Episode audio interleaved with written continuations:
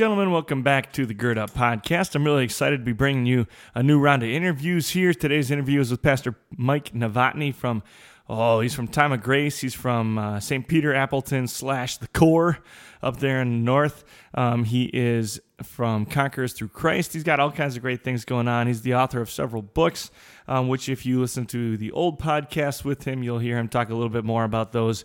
Um, I think he mentions one of them, his latest book in this podcast as well. But he's a wonderful writer. He's a wonderful man. He's an excellent preacher, um, and he's uh, his influence is growing as he's as he becomes more and more a part of Time and Grace. And uh, he's he's the guy that you see on Sunday mornings now if you're watching Time of Grace. So he's we're very blessed to have him with us. Um, humbled to have him on the show and uh, really excited to share what he has to say with you. Before we get into that, though, make sure you are following this podcast on social media. You can find us on Facebook and Instagram. All the information about like what the handles are and all that is at the end of the podcast. So make sure you listen all the way through to the end. Um, we have a group on Facebook called the Gird Up Community. I um, would love it if you would get involved with that and uh, be a part of the community that's going on over there. And if you would like to support this podcast, there's a couple different ways you can do that. First of all, talk about it, share it with people, um, get more listeners. The more listeners we have, the easier it is to promote um, our own stuff and to promote other men of God who are doing wonderful things in the kingdom. Um, the second thing you can do is if you'd like to donate, you can donate at Patreon. It's the easiest way to do that. Um, if you're sending checks to the mail and all that kind of stuff, I don't always know what's going on. So uh, I would love it if you would get on Patreon and donate there. You can give one time or you can give repeated monthly um, gifts to help us uh, to help support the podcast. Or if you'd like to sponsor an episode, um, please feel free to do so. Get a hold of me. Like I said, all that contact information is at the end of the show. Uh, if you would like to support the podcast, um, get a hold of me. Let me know what you want to sponsor, um, what you want to do, and we can make that happen for you. Um, but God's blessings to all of you. Um, I honestly do pray for you daily. Um, thank you for being a part of my spiritual journey as I grow. Uh, thank you for to all of you who interact with me um, and talk to me about what's going on in your own hearts and your own minds, um, and also teach and admonish and encourage me as I grow as a man of God as well. Um, like I've said before, the uh, the purpose behind this podcast is that I've not always been the man I want to be. Frankly, I'm still not always the man I want to be. Um, and as I grow and as I mature in faith, as I start eating spiritual meat instead of drinking spiritual milk, um, I love to share my journey with you, and that's really what's going on here. Is I'm becoming a man as I get to share my journey through masculinity with you. So God bless you. Um, you're wonderful. I love you. Hope that we continue to see you around and uh, hear from you. Last thing before I forget, we're coming up pretty close here. Um, now that the summer is coming to an end on some men's conferences and retreats, the the next one that I will be at will be the Men of His Word conference in Rochester, Minnesota, at the end of October. So, if you would like to, if you're from the Minnesota area or the the mid the western half of the Midwest, um, and you want to connect with other men of God, that's a great way, place and, and way to do that. Um, in Rochester, Minnesota, it's the last weekend in October in Rochester, Minnesota. I will be there. There'll be all kinds of other men there, some wonderful things going on. Um, if you would like information on that, I will make sure I provide it, but you can also find it um, online as well. If you Google um, Men of His Word Conference, you'll find the Rochester link there as well. So, blessings. Um, before we get into the show here, sorry this is getting a little long, but as we get into the show here, you're going to hear an advertisement for Him and Her Worship and the What Do I Know podcast. Um, got to see them perform this weekend at the Beats for Heartbeats festival that was going on here in the Milwaukee area. Wonderful job. Um, can't can't be proud enough or can't be can't be more proud of them and the work that they're doing and, and the growth they're experiencing. So blessings to them as well. Uh, and we better get into this show, otherwise I'm going to talk myself to death. Here we go.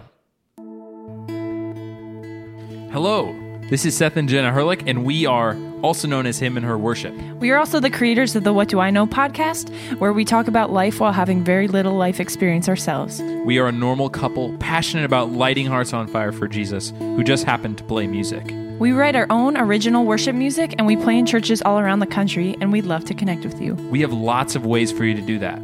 On Facebook, Instagram, YouTube, and Spotify, we are at Him and Her Worship, and we have a website, and we are himandherworship.com. Also, check out our podcast at Apple Podcasts and other streaming platforms. God bless you. Thanks so much for your time, and we cannot wait to meet you in person.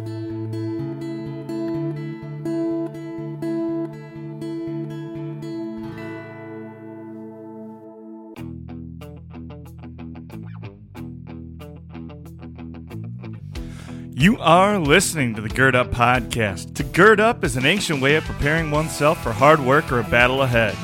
Our work is to reclaim masculinity in the modern world and to live out our calling as men of God. Here you will find a community of believers working hard to become the men that God created us to be. Now it's time to roll up your sleeves and let's get to work.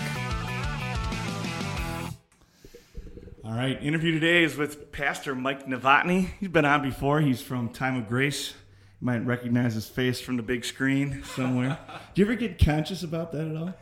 Yeah, it's it's interesting. It's weird in a lot of ways. It's weird with uh, media ministry that people recognize me that I haven't met yet. It's, Oh, it's yeah. humbling and it's cool, but people will launch into conversations like we know each other. And you know, five minutes in, I have to say, "Oh, hey, I'm Mike, by the way, and Yeah. you are." yeah, I guess I kind of did that to you just now too. Hello, but Just jumping in. yeah, um, but uh, yeah. So like you do, you did. Uh, how long were you in ministry before you st- you, you started doing Time of Grace? Uh, about ten years. About ten years. So like you get you kind of get the like recognized around town as the pastor guy thing, at least a little bit, A little right? bit, yeah. And then uh, it's got to be different to jump into into Time of Grace though. It is. Actually, I have to watch my sanctification because like when I'm playing soccer, I have to think.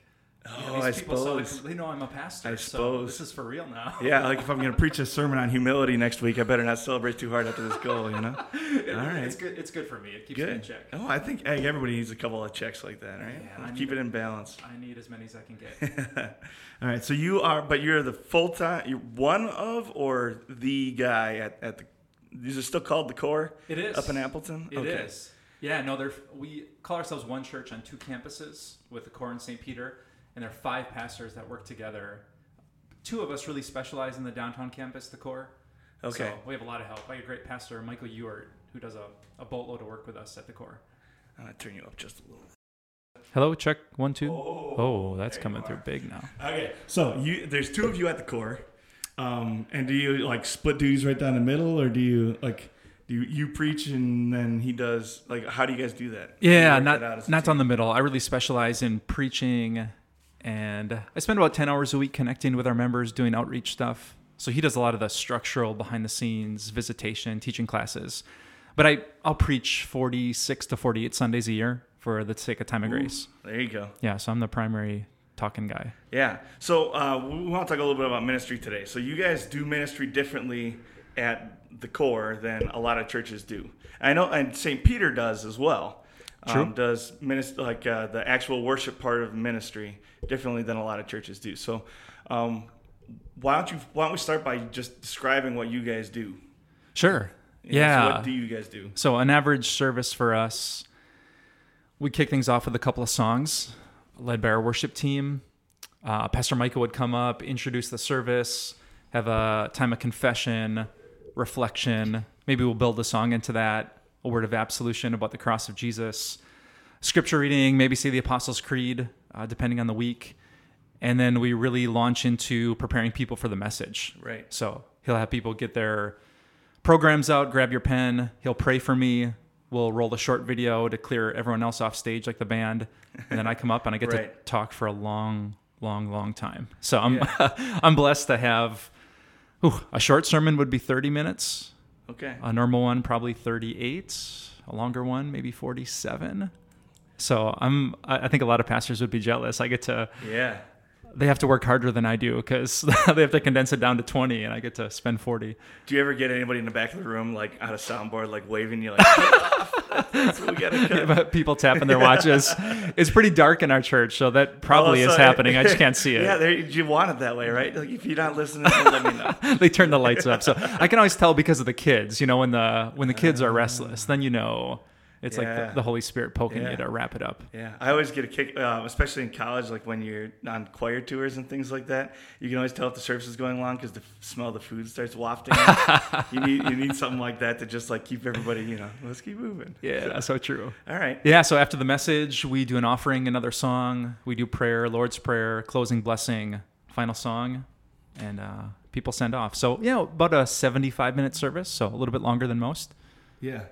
Yeah, which I mean, when you think about it, it'd be easy to launch into a monologue about is that like is is uh, is an hour really long enough? You know? Yeah. And uh, in comparison to, to the rest of the things we spend the rest of our time doing uh, throughout the week. Totally. But then there's also just the human element of how long can you legitimately expect? There really is. sit still. So I, I think it's all what you're used to. Yeah. You know, if you go to a short chapel service and you're expecting a seven minute devotion and a pastor gives a 20 minute sermon, it feels long. Yeah. If you're expecting a 20 minute sermon and you get a five minute devotion, you'd say that was short. yeah, If you grew up in a tradition that has two hour church services, or I've heard like in Africa, you know, you come and you invest a half a day into worship. Mm. Yeah. If you cut off your message at 18 Yeah. minutes. So I, I think it's all your culture, what you were raised with, what's normal for you. Yeah. Well, and there's a lot of even in, in America, I think especially down in the South, there's a lot of church traditions where you you, know, you spend you know the significant chunk of Sunday at worship together, and Yeah. you're like, and you're even coming and going, and you hear multiple sermons or multiple portions of the same sermon, or you know that Yep. kind of thing too. Yep. I think you're probably right that this, yeah, yeah. Hmm. so um, let's talk a little bit about um, the the service itself first. Do you guys use like a defined liturgy per se, or how do you decide? How do you decide what you're saying and how you're saying it before the sermon starts? We just wing it. Every, Every week. no. It's like this is what I this, I prayed hard, and this is what the Lord's telling me to say. I really feel like we should watch random YouTube clips today.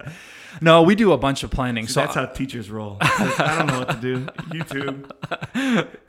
yeah, we. So I'll start in a couple weeks here. I'm gonna do all the sermon planning for the entire 2020 calendar year. So that really kicks things off for us. I'm gonna think strategically about what parts of the Bible have we preached on, what's going on locally, culturally with our church, what kind of message do they need from the Word, uh, what books of the Bible haven't we talked about in a long time, and that'll turn into a massive plan that'll really be the first step in us planning worship.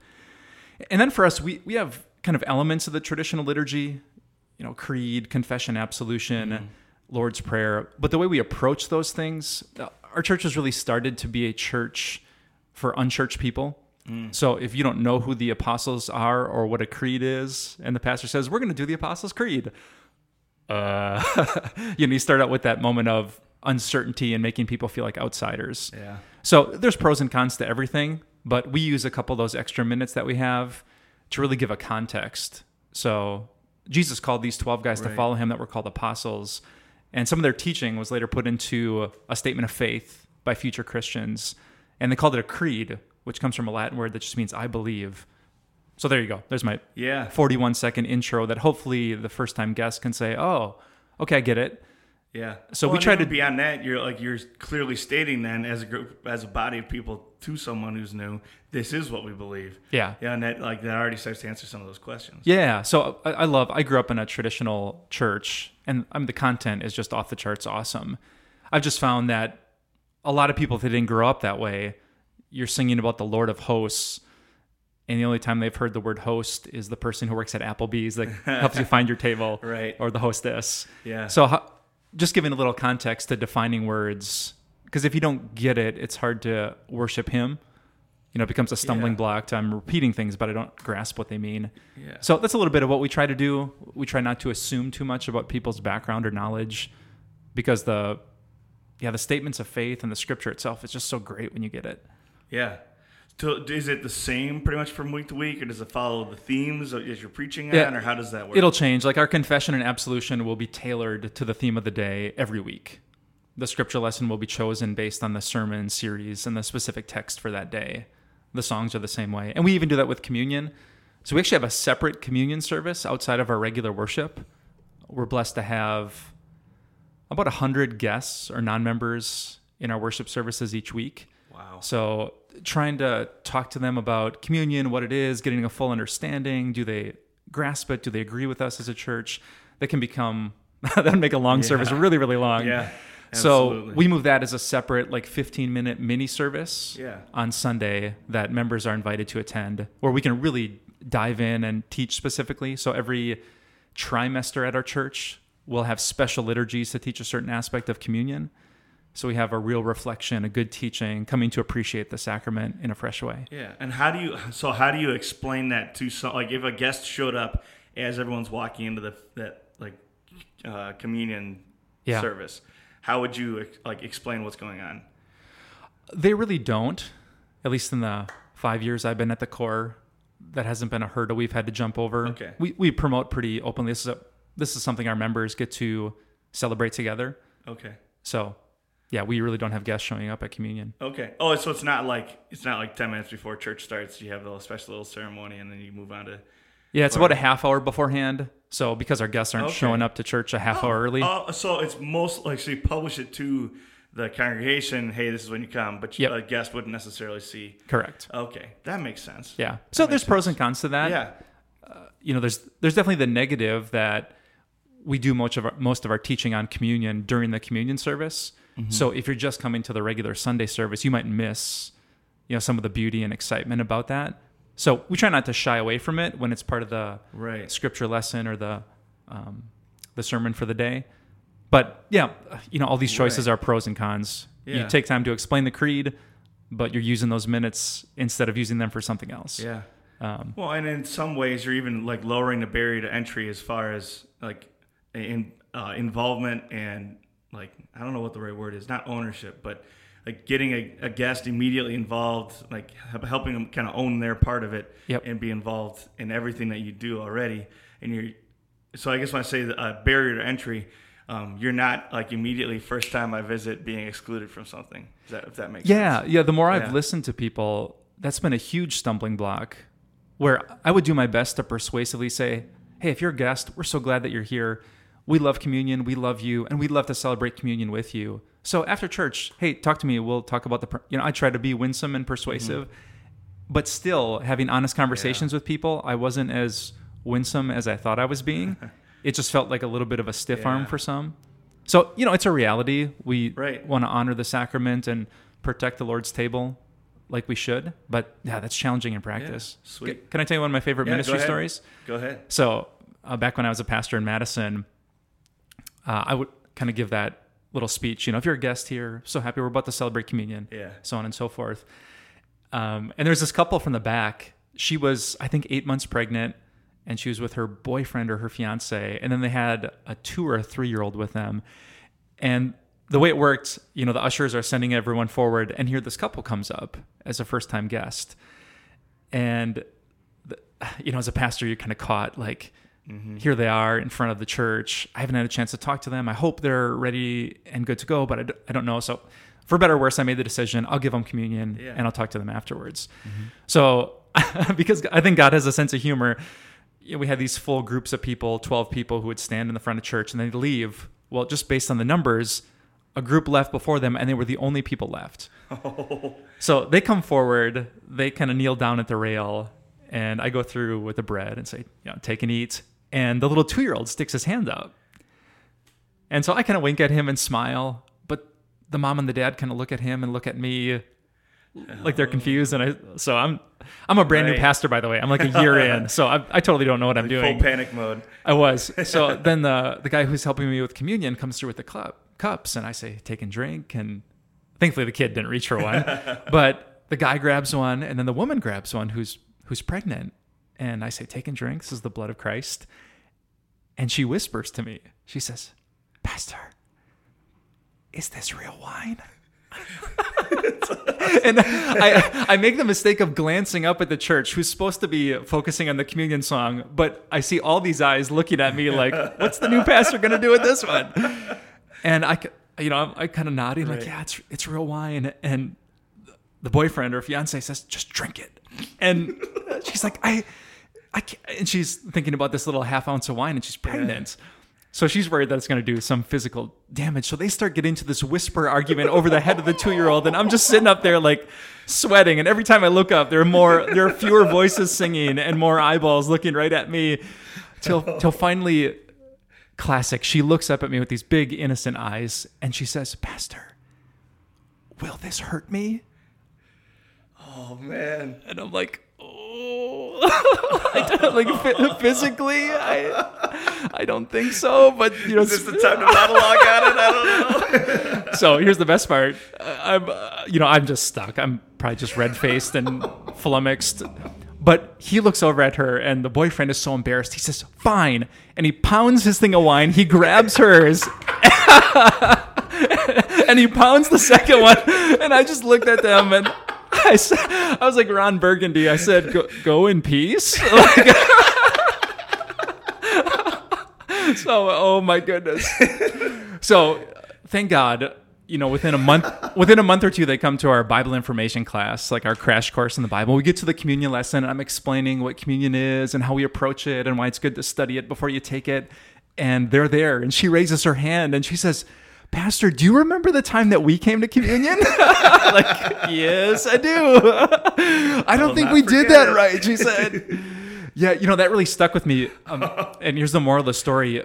You know, both of those people had grown up in church, different churches, Yeah. different denominations. But when I really sat down with them in class and asked them, "Hey, what do you think communion is?"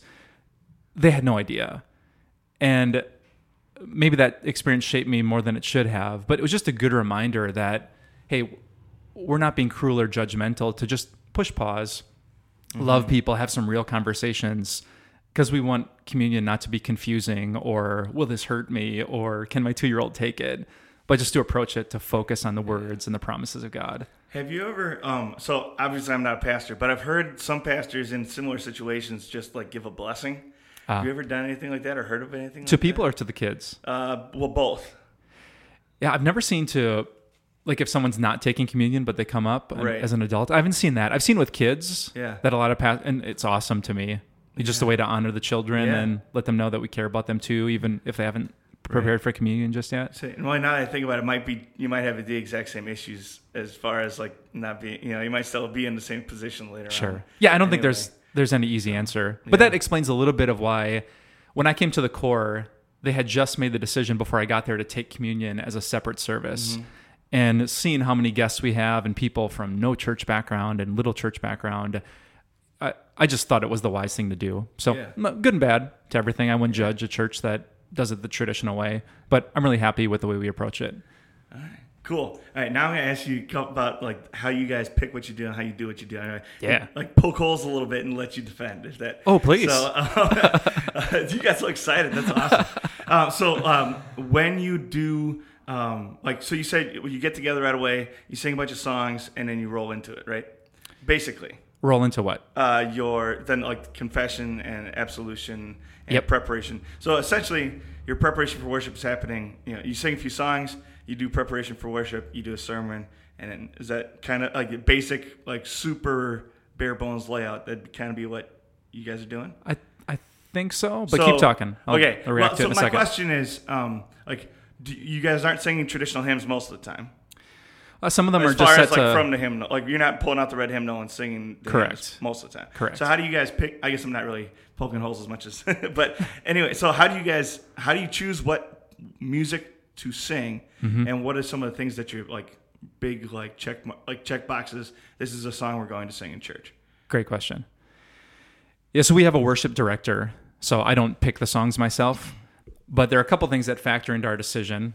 Obviously, number one is it true and it's is it biblical? So some something could be a, your favorite song on the radio, but if it's not honoring Oh, God yeah, or focusing on His Word, that would be out.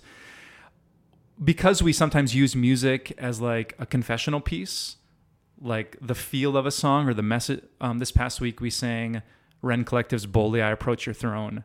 So we'll start a confession. We'll give people a moment of reflection. There's quiet music in the background, and then we build into that song as a way of singing a confession and then reminding us because of the blood of Jesus, we can boldly approach the throne of God. Yeah. So oftentimes that second song will be tied into more of the confession, absolution, sin and grace side of things, and not just like the theme of my sermon. Okay. The third And you- song, and you'd be talking about it as you go. correct? Sure. Yeah. correct. Um, the first and last songs that we do tend to be. we we had an older guy at our church. I think he's maybe about seventy years old, and one day he said to me a few years ago, Pastor, if I would ever design a golf course, I would want the first hole and the last hole to be really easy. I said, Well, why's that? He's like, Because you just got some frustrating moments in golf, but if like the hole that you start on and the one that you end before you go into the clubhouse, you do really well on, you feel really good about the day. And he compared that to to picking music. Like you could have a great church service, but if the last song you pick is like unfamiliar and odd and awkward and everyone's off and I, uh, people are just sitting there like it kind of sours the whole worship experience Yeah. so we've done that you know pick something familiar pick something that has some energy to it get people you know we don't want to go too far with feelings but let them feel good Right. connect oh I, lo- I love this one lifting up the name of jesus to start and to end some serious moments in the middle so it there's a lot of factors that go in Yeah. from the message to the portion it's going to connect to in the service to how familiar are people with it Yeah. um, at seminary, I learned this great line: "Let the people participate." So we're blessed with some really great musicians. We have a full-time worship director who could sing anything, but if the people can't join him in lifting up the name of Jesus, like pastorally, we can do better. Yeah. So Yeah, well, and so one, I think one of the things that uh, when churches try contemporary worship or modern worship, whatever you want to call it, Yep.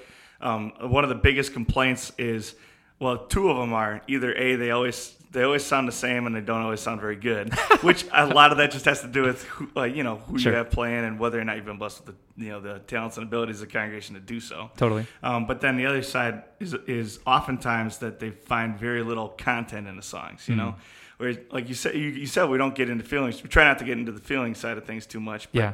Um, where like you know they pretty much are songs about either about feelings.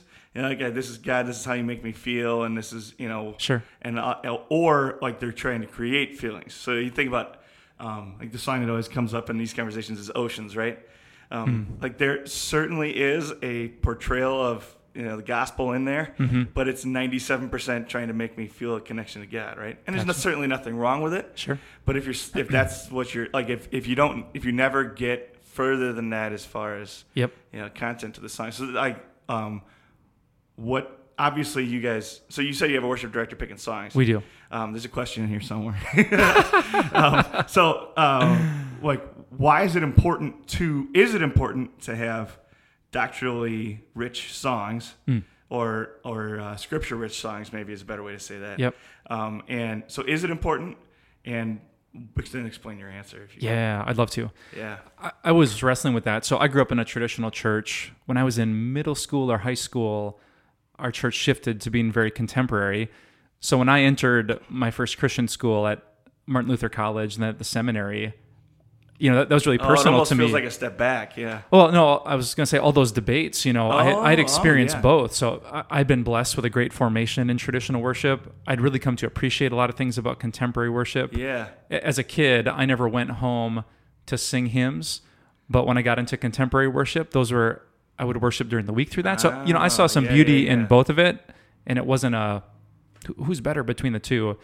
But as part of the process later on in life, I actually opened up to the Psalms and I, I tried to apply some of the criterion arguments that I had heard, like are feelings bad, or if a song says I or and me more than God and Lord, it's bad. And I found out it's not so black and white Right. in the very songs that the Holy Spirit Himself inspired. So are most of them proclaiming like the works and the character of God? For sure. Mm-hmm. Do all of them do that? No.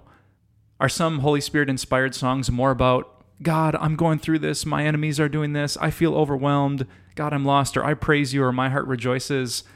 There's a ton of that too. Mm-hmm. So what I Yeah. actually what I actually learned is sometimes when I got sucked in to the argument trying to prove that one was better than the other, I would actually go into church as a judge instead of a worshiper. Yeah.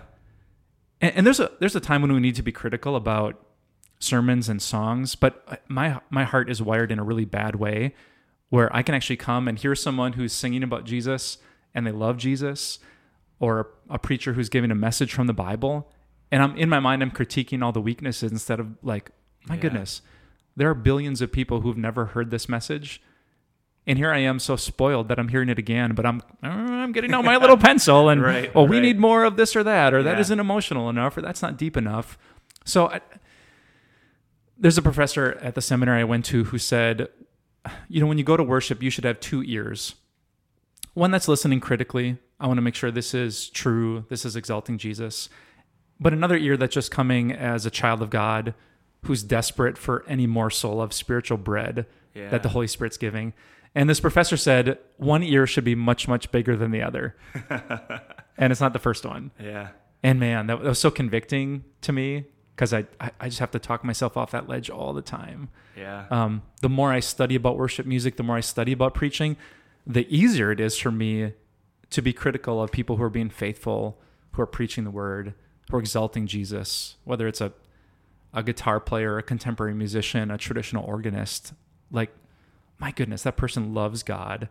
The Holy Spirit has brought them to faith and they're using their gifts to serve. So if, if that's not like my go to, Alleluia, God, like, man, something's Yeah. backwards with my heart. Yeah. Well, I think one of the biggest things about the, your comments there was like there's uh, like uh, is a what's your intention in, in the criticism as well, you know? Like is it like, and and reframing that conversation in your frame of mind as you're doing that. Sure. So like if you're in that situation where you're attending a church where like you- you're starting to get frustrated where you're saying like look like we're singing the same songs every week or they all you know and, and I'm not getting a whole lot out of the music. And instead of having a conversation of saying we need to dump this and go back or, or whatever, mm-hmm. just having that conversation of like, hey, I wonder if we can find some music that you know has more you know more spiritual content in the words. Yeah. And I think that conversation might go a whole lot farther than than the conversation of like contemporary music sucks. We're moving on. you know. Yeah. So Check. I it- a lot of that is has to do with with like your attitude coming into and and making sure that you're really worried about worship and not worried about Absolutely. sinful gratification. Yeah, humility has to be the baseline. You know, to consider Yeah. others better than yourselves, to be patient and kind. I, I would just find, yeah, my, I would get sucked into arguments and discussions where all the fruit of the spirit was gone, and the stuff, 1 Corinthians thirteen, love that God really cares about, Yeah. and without that, I'm nothing. Like I, I would give that up so easily for the sake of making my point and my preference. Yeah. So I'm I'm still working through that, but man, I've come to appreciate the holy Christian church and people that love Jesus and want to sing about him. So I want to start there in the conversation. Well, and, and sm- a small side, side note here, I appreciate that you share so like in your even in your sermons too, not just you know, in front of a microphone here. You you aren't afraid to share your own weaknesses. I appreciate that too. Yeah, I, I got a lot. How, long do you want to go on this podcast? Well, yeah, but we also aren't interested in hearing all your flaws. yeah, is there Yeah. something else I can jump in on the conversation? Um, well, so the uh, um, I, I want to uh, I, I, there there one of the things that they taught us in in you know, Christian worship class, um, and it was you know, and and there's always you know shades of the professor in, in the content, right? Sure.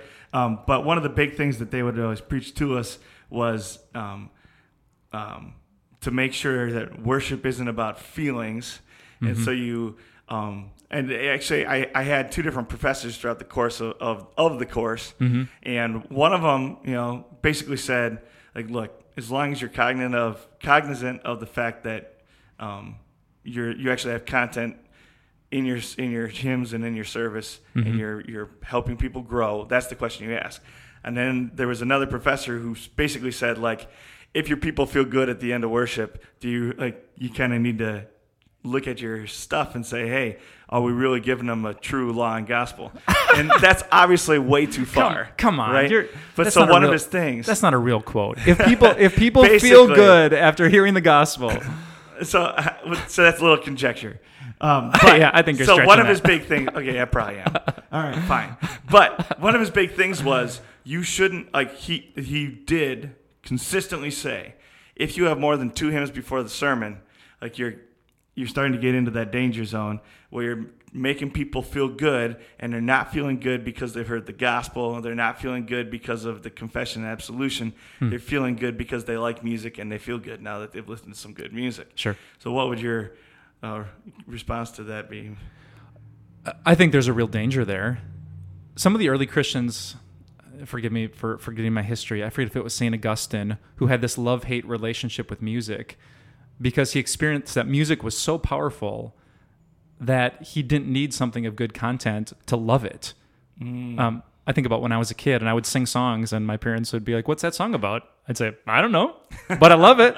I sing it, I repeat the words, but I've never thought about it. right So yeah, I, I think music can easily be abused. So do we need to be really careful? Can people feel good about things that aren't good in a biblical sense? They're not holy, pure, admirable. Philippians four, praiseworthy, godly. A- absolutely. But if I'm going to sing a bunch of songs that are full of the glory of God, exalting his name, reminding each other of the great things that he's done. You know, if if someone would come to the service that we had 2 days ago at our church where we talked about the faithfulness of God, we boldly approach the throne by the blood of the lamb of Jesus and say, "Well, you had 3 songs before and people really they clapped and they felt good, so that's bad."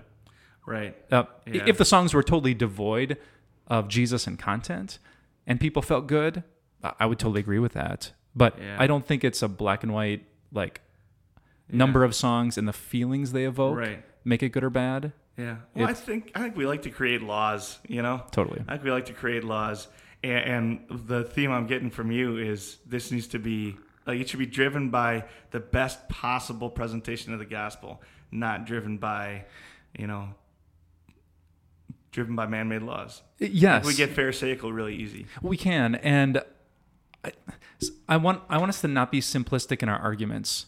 So there might be a 15 stanza hymn that's really deep and beautiful, Right. but if people can't remember any of it when they leave, if they can't sing it in a hospital room without a hymnal in their hand. So you might have a very simple contemporary song that's very repetitious, and someone might say, "Oh, that's a." Have you ever heard of a 7-Eleven song?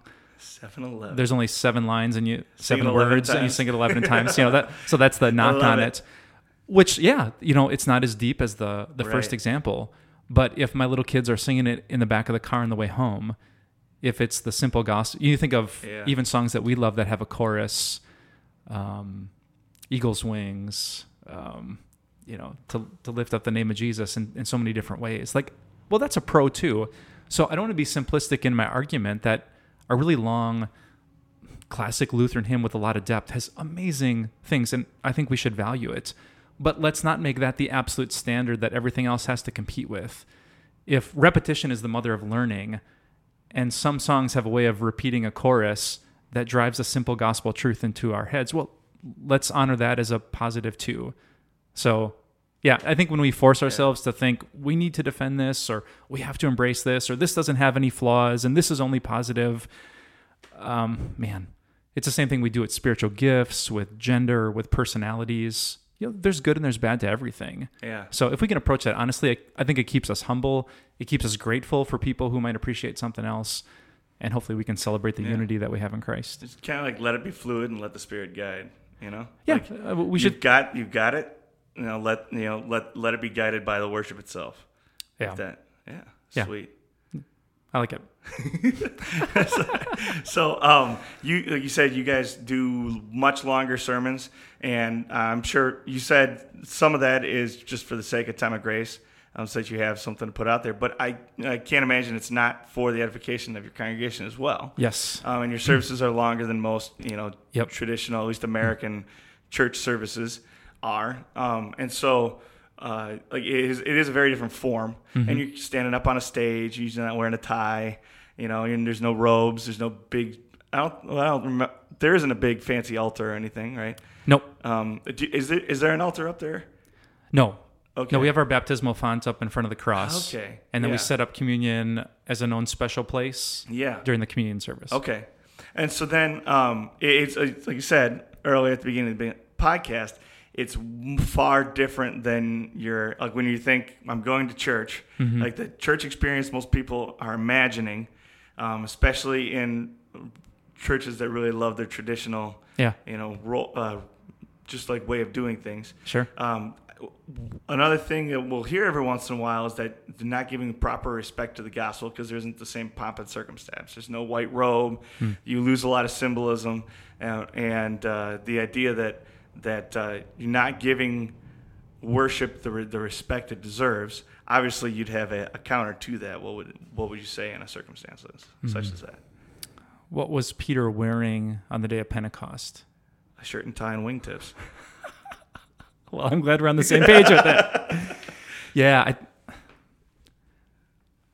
I think once again I want to speak balanced to that point. If if the Bible doesn't command that, and if we're pretty sure that Jesus, the apostles, the early martyrs of the church didn't require that, if the Spirit works through the gospel and faith comes from hearing the message, then once again, if I walk into a church and the pastor's wearing a robe and he's giving the message, or he's wearing a tie and he's giving the message, or if he's wearing a polo shirt and he's giving the message, thank thank God.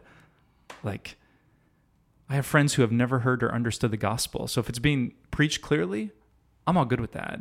Yeah. And once again, there, there are pros and cons to both. So probably the the negative about the approach that we have at the core is the Bible very much teaches that the one that God has called to preach has not just been hired and he's not just there sharing his opinion. He's actually the authoritative teacher of the word of God. So Hebrews what 13 would say submit to your spiritual leaders. So the robe can be good in saying, okay, this person has been set apart. This isn't just someone who's jumped up because they felt like they wanted to. God has called me to listen to this person. They, they're required to have a certain amount of character. Now, the negative part of that is, my goodness, I meet so many people who the robe doesn't mean that. It represents mm. something power hungry, abusive, greedy, hierarchical. So if I'm trying to reach an unchurched audience and that's their gut impression before I even get to the scriptures, once again, I, I'm not saying one is better than the other. I think there are pros and cons to each. Uh, we have lots of people in our church who have been very hurt in an abusive way from a traditional church experience, and some of those Yeah. symbols are are really hard for them. So I've, I've had people thank me, like, "Thank you that you don't do that." It just makes it easier for them to approach and worship. So once again, just like contemporary and traditional hymns, there's a lot of strengths to both. I would hope these conversations wouldn't divide us. And a person wearing a robe could say, you know what? Because of the robe, I can really stress this part of biblical teaching well. But maybe people forget that I'm just a regular person because I'm wearing this fancy outfit. Um, and I hope someone like me could say, you know what? I'm going to have to do a, I'm to have to work harder than the guy wearing the robe to remind people that I'm not just a hired hand and I'm not just an employee of the church. I've been called by God Himself to be their authoritative teacher and have to do it with Christlikeness and humility. Yeah. Well, and, and um, I think what you like you said that uh, that man is someone who's been called and trained, and he's been like that's his his job is to reach his target audience, right? And, and every church does have a target audience, whether they realize it or not, right? true.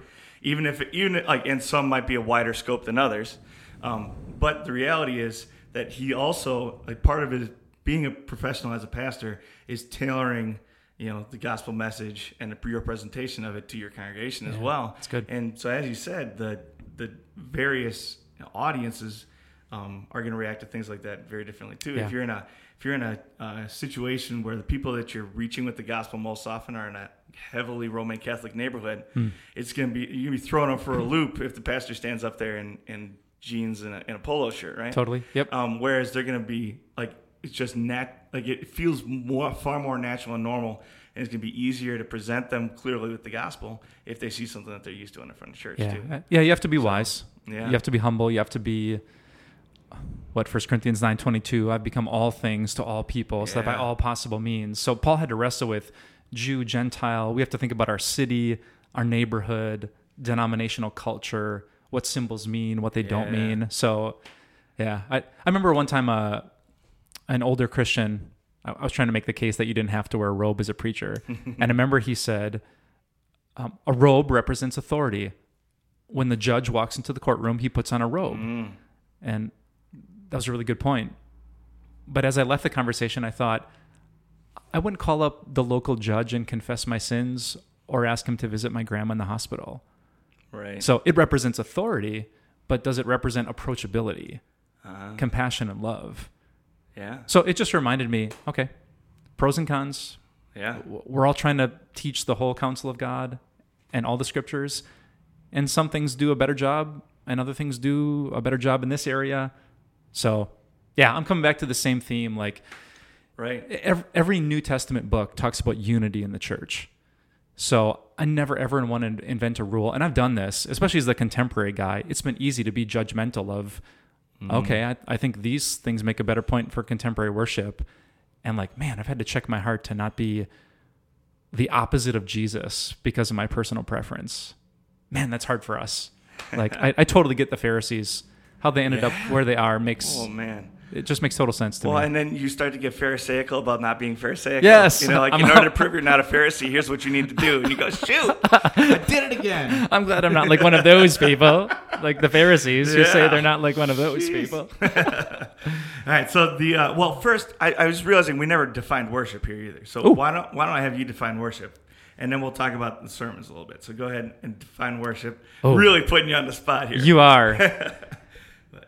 I just had. I'm writing a book right now that's going to be released in I think January 7th, and I talk about defining words in kind of streetwise ways. And uh, what was my definition for worship? Reminding ourselves how much God is worth. So when I s- sing a song and I worship Him, I'm remembering how much He's exalted. He's glo- I'm, my heart is magnifying. I'm lifting up the name of God. Like He's worth more than anything this world could offer to me. When I respond in praise, when I give an offering, when I love my neighbor, when I humble myself, when I read my Bible, when I pray. So you know, worship is a 24 seven. We might gather for worship, excuse me, in a special way, but whenever I'm remembering that God is my number one, He's He's worth it. I'm going to say no to this sin because God is worth it. That's worship. I'm going to take valuable time. I'm busy, but nope, we're pushing pause on life and we're going to church as a family because God is worth it. Yeah. Uh, we're going to give our money to the poor, to ministry, even though we want to spend it on a hundred other things because God is worth it. So to me, that's uh, not a technical definition, but a streetwise definition of I'm worshiping well. I'm always worshiping something. So what do I say is worth Right. it? Right. God. And then, and then uh, the with that definition, it's an easy fall to then to say, well, this is a worship service. It's a assigned time where we're going to focus on nothing but worship. Yeah. With the people that we know and love. This is about God. It's awesome. Yeah. I like that definition. Thanks. I wasn't so sure when you started talking, but by the time you were finished, I was like, I really like that. I really like that. I probably stole it from some book I read. So Yeah, well, that's the way the world. There's nothing new under the sun. Solomon was clear about that. Um, so the uh, um, as you guys do sermons and as you do th- you do th- mostly themes, right? We Or do a bit of everything. all okay. Yeah, you do a bit, bit of everything. So ex- why don't you explain how you how you go about that then? Yeah. So like next Sunday, we're starting a four week series called God and Race. So I've picked texts from the Bible that address um, racism, racial diversity from a biblical perspective. Um, this October, we're doing a sermon series through the book of Titus. So for seven weeks, we'll just go verse by verse. So we'll do topical things, we'll do books of the Bible, we'll do theological ideas from the Bible. So we really do a variety of things throughout the year. All right. So um, is this you, you mentioned that uh, you like a lot of times you'll look at the world around you and say, well, what like so. Um, how do you choose what you're preaching on and when you're preaching on it? Yeah, great question. Yeah. So, my process is throughout the year, I'm writing myself notes. Someone might come to me with an idea for a sermon series. Since I preach so much, I might be reading my own devotional life through, let's say, Titus. Like, wow, this is really good. I should preach on this. Um, God's opening my eyes to great things here. I could teach on this well. It might be something like we're always looking something Christmas and Passion of Jesus, Lent, Easter kind of connected. So we, we preserve some of those things throughout the year. Do you like carry that through Advent or throughout the season of Lent, or is it like Yep, throughout the season. Yeah, we do. So we'll do something on the Passion of Jesus in Matthew's Gospel one year, and then we'll do Mark the next year. We kind of do the same thing for Christmas, at least in recent times. So I end up in my email file have all these ideas to choose from. Then I put out a first draft, trying to put it on the calendar. I run it past the people at Time of Grace, through the other pastors on staff. We brainstorm, refine. We pick new titles. We say, "No, this isn't so good," or "We just talked about this 18 months ago." And so they help me mm-hmm. refine it to a second draft that hopefully we lock down. And the cool thing is, once we lock it down, then I've been thinking about basically 52 sermons. oh? so yeah. whenever a story comes up in the news, or whenever you and I have a conversation and you tell me a story, boom, I put it in the file.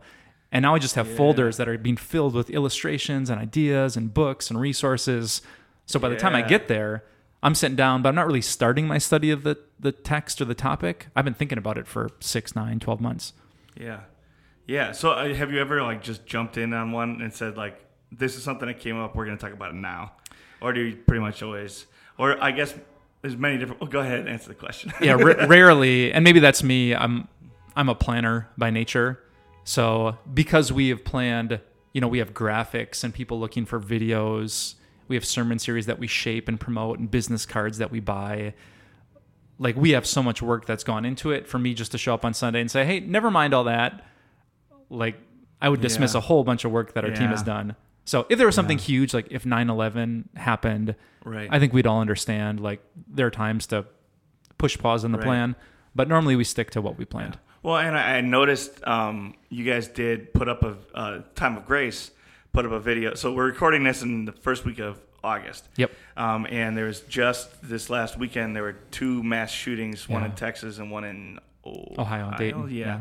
And uh, I noticed you guys pretty quickly after that had Yep. you know a little video up, and, and maybe that's just because you were in town already anyway and you're ready to roll. But um, like you say, um, Mm-hmm. how how you don't do that for every news story that comes up, Correct. Right. So how do you determine what you're going to do in, in that regard? If that yeah, makes sense. maybe in real time we can include prayers and special announcements or free will offerings or make videos like that. But as far as the service and Yeah. the sermon itself, Right. that's kind of planned further in advance. Yeah. So I think in real time, you know, if there's a tragedy at our church or in our country or world, we can include that in our prayers. We can talk about that. We can make a social media post. So we react a little bit more fluidly with that kind of stuff. Yeah. And why do you do it that way? So like um, traditional lectionary would have you, you know, rotating through and you'd be preaching Yep. on different things all the time, right? Um, so why do you choose to do it the way you do it? And um, maybe I mean maybe you do use the lectionary as a guide sometimes, but why do you choose to do it the way you do it? Yeah, great question. There are pros and cons to this as well. So let me start with Right. the con. I remember after doing sermon series for a while, when I kind of started crafting them, a woman who loved traditional worship came up and said, You know, Pastor, we've been doing this for three years and we haven't heard about the baptism of Jesus since four years ago. Oh, yeah. And I remember she she was really wise because she gave me such a specific example. And I thought, you know what? She's right. So I took a number of topics deeper than the lectionary normally would. But because of that, I couldn't cover as much ground. Mm. And there's some really beautiful things like the baptism of Jesus that our people hadn't heard in, in years. So that's the give and the take of it. W- w- What I like and what I appreciate about series is that we can take a topic and go so deep and be so thorough on it that it sticks in people's minds for years to come. So, my favorite example, it was 2015, so 4 years ago that we did a sermon series called Gay and God. And still today, on last Sunday, a woman said, I've been going to a Christian counselor. She told me about your sermon series, Gay and God. I've listened to three of the four sermons already. You know, we printed booklets about it. So before, when I was just kind of taking week by week through the lectionary, I don't know that I went deep enough on a topic like that, that it became a helpful resource for the church. But when we have four weeks on a race, four weeks on sexuality, four weeks on gender, seven weeks on the suffering of Jesus, you know, these series that really go deep on the birth of Christ and what it means, you know, we can use those as resources and people come in. Are you struggling with pornography? We did a series on that. Are you looking for friendship and community? We did a series on that. Where when new people come in, they actually go back in our podcast and they go deep on scriptural topics and themes. So I love that. You know, in week one, I can say, we're going to talk about gender in this series. Next week, we're going to talk about in the church. In week three, in the home, we're going to talk about transgender in week four. And we're going to lay the foundation today. And through repetition for four weeks, I'm just driving those scriptures home into people's hearts my hope is that when they have they might not remember everything I say, but you know, six months from now, when a gender question comes up in their home or their child is experiencing gender dysphoria, they're going to say, "Oh, you know what? We have a whole series on that." It becomes a resource for their family to get back into the Word and be guided, be guided by the Spirit. Yeah. Well, I think when you pair that with some of the flexibility that you build in when you do, for lack of a better term, when you do the liturgy the way you guys are doing the liturgy, mm-hmm. you see you have some flexibility then to bridge that gap as well. Yep. Whereas, like if it's Holy Trinity Sunday, you might be preaching a sermon on you know this topic, but you can bring the Holy Trinity Sunday piece of it, like the Festival Sunday, into the rest of the service as well. Yeah, we can. And and and it, it, I think it's difficult. It's not impossible, and you know people are are successful at it in many places, but Mm-hmm. it's it's a lot more difficult to use. You know, this, if you're using a the same, you know, um, in our circles, it's the red hymnal. Mm-hmm. You know, if you're using the same, what's the word? Um, order of service every single time. Yeah. Same words, exactly the same.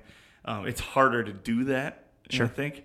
Um, and so I that's just in, in your defense, well. Yeah, that uh, I think that makes it makes it like when you have built-in flexibility, then you can be more flexible. Yeah, you when can. You've, when you're built when you've uh, chosen to use something more structured, then you have to be you have just That- automatically have less flexibility. that's true. Yeah, And not in our defense, sometimes we whiff it. yeah, So we'll craft our own confession, and sometimes it's great and it's heartfelt, and we're not just saying a confession, but we actually end up confessing real stuff and real sins. Yeah. But other times we botch it, and like, man, that looked good on paper, but that didn't turn out as great as we thought it did. yeah, So, yes, sometimes I feel like we can do better than what's you know the traditional stuff, and then other times we don't. So, the theme of the day, right? There are pros and cons to everything, Right. and if you love Jesus and love people, you're trying to be flexible and maximize His glory. Like that's the end game. yeah. Well, it's kind of goofy. Sometimes this even this conversation will flip itself on its head. And you'll I, we visited a church a couple of weeks. I was at a wedding and visited a church a couple of weeks ago that uses all the Koine you know, worship stuff. So they pretty much do Koine worship songs almost exclusively. Mm, okay. Um, and just they don't have piano and organ very much. They use those, and they were using the objects of wrath, confession of sins every Sunday, every week. Uh-huh. And one of them was saying that like, they had a guest preacher, you know, six months ago or whatever, who did like the traditional, um, you know, confession of sins and absolution and all that. And they're saying it was almost a relief because you know, the new thing had become the old thing Yeah, so so quickly. true. You know, they were like, we need to do something new and fresh. And it was only new and fresh for so long before the old thing was the new and fresh thing again. So that's it- hard. yeah, like I said, flexibility and, and, and you know, like you said, letting your people be involved, but even letting them guide some of the decisions that you make too. Yeah. The needs of your congregation. Yeah, there are no easy answers. Yeah. Man, that's so true. And especially with culture today, things change so fast. I mean, you think of pre-electricity, pre-internet, like life didn't change from generation to generation. Now, now Facebook is for old people, Yeah. and you know, I just think of apps and social media and how that affects worship and people's expectations of keeping things fresh and authentic and being transparent. Like that, that's tough to keep up with Yeah. at Time of Grace being a media ministry, I mean, we're right in the thick of that. We're trying to reach the platforms where people are to share Jesus. And you think it's this one, and you invest all this time and energy and branding, Yeah. and you finally kind of figure it out. Yeah. And then a year later, not like people have moved on to the new thing. So it, it's a boatload of work to love people and try to reach them where they're at. Yeah. So it makes me appreciate Paul, who said, you know, all things to all people, and he'd give up his preferences and he'd work, he'd double down and work hard because he loved that Gentile as much as his Jewish family. Yeah. Like, that dude was pretty cool. Yeah. We should name churches after him. We should. We should like name two churches in the same town after. him. Or Those are always my favorite ones. Where you like type it into Google Maps and you go, I don't know which one it is. Is it the one by the railroad tracks? I don't know. Yeah. Yeah. I love It's it. a- yeah. So, um, how do you guys cover, or how do you bridge the gap between Sunday worship and you know in the like the daily lives of your members? Yeah. How do you do that? Good question. So our mission statement it goes like this. We exist to help people plant Jesus roots that produce the spirit's fruit. So we play this video every single Sunday about these five roots to connect people to Jesus. We call them gather, group, grow, give, and go. So gather is Sunday, to your question. And the third root, what we call the grow root, is what happens in your home. So how do we get people into the word, worshiping, especially you know parents with children, couples with each other, singles?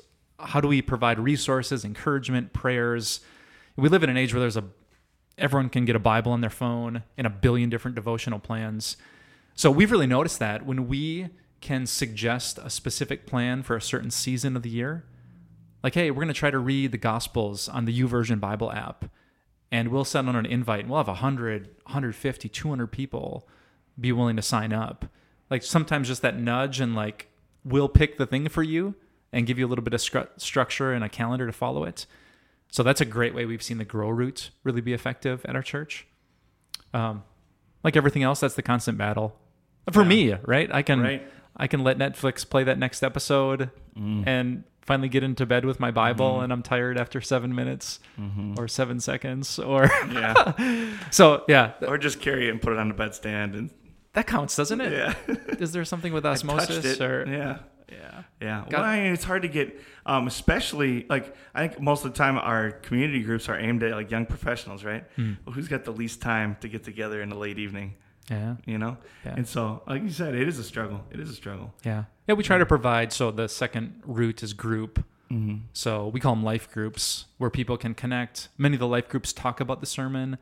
There's even some questions that dig into other parts of the Bible. So we try to unify Yeah. like our Sunday experience with a lot of our life groups, with some of the scriptures that we're reading.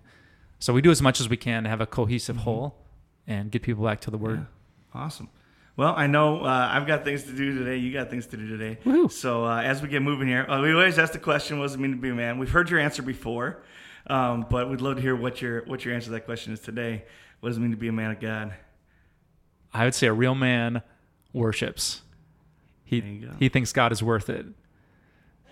So I think of all the the things that would make us impressed with a man, like he has integrity, he doesn't give into anger, self-control, he puts first things first. That's all worship, right? If he's not worshiping God and being satisfied in his heavenly Father's love for him, he's going to pursue something destructive and short term. But if that man finds his strength in Jesus, that he's already loved, accepted, included, he doesn't have to prove anything to the world. He can serve, he can be generous, he can give, he can love, he can say no to things he should say no to. So I, I don't know what I said last time. A man is satisfied in God. It's the same way to me. You get better memory than I do. You didn't remember everything I, don't said last time? Charlie. My goodness. Say I should have taken better notes. Yeah, so I'd say a man worships God. Awesome. Uh, he's been so, and obviously put the gospel first, huh? He's been so loved by God that he realizes God is worth it. All right.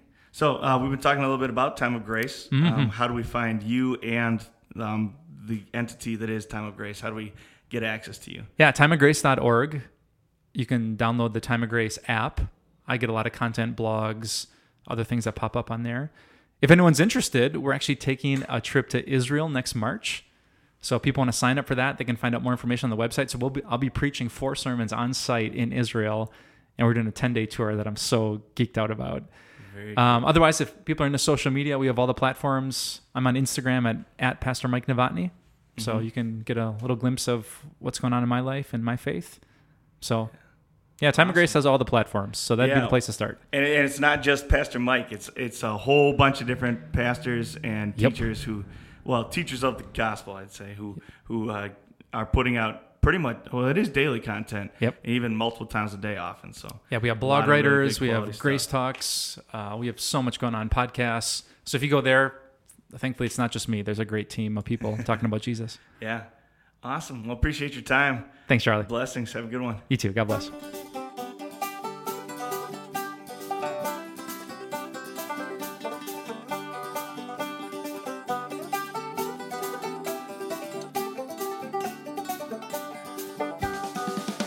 Thank you for listening to the Gird Up Podcast. If you like what you're hearing on our podcast, make sure you're sharing it with friends and family, men in your life who you think need to hear our message. You can find us on social media on Facebook under the Gird Up Podcast, and there's a Gird Up community as well there where you can interact with other men on the journey toward Christian manhood. You can find us on Instagram as Gird Up underscore like underscore a underscore man. If you'd like to help us bring our message to more men just like you all around the world, you can hit up our Patreon account. Type in www.patreon.com forward slash gird up. And finally, please leave a five star rating or review on whatever platform you use to listen to our podcast, whether it's iTunes or Spotify. What that does is it helps us get more attention in the podcast world and bring more men to our message. Thank you again for listening to our podcast. Thank you for all the ways you support us and help spread the word. Until next time, go gird up and be the man that God created you to be.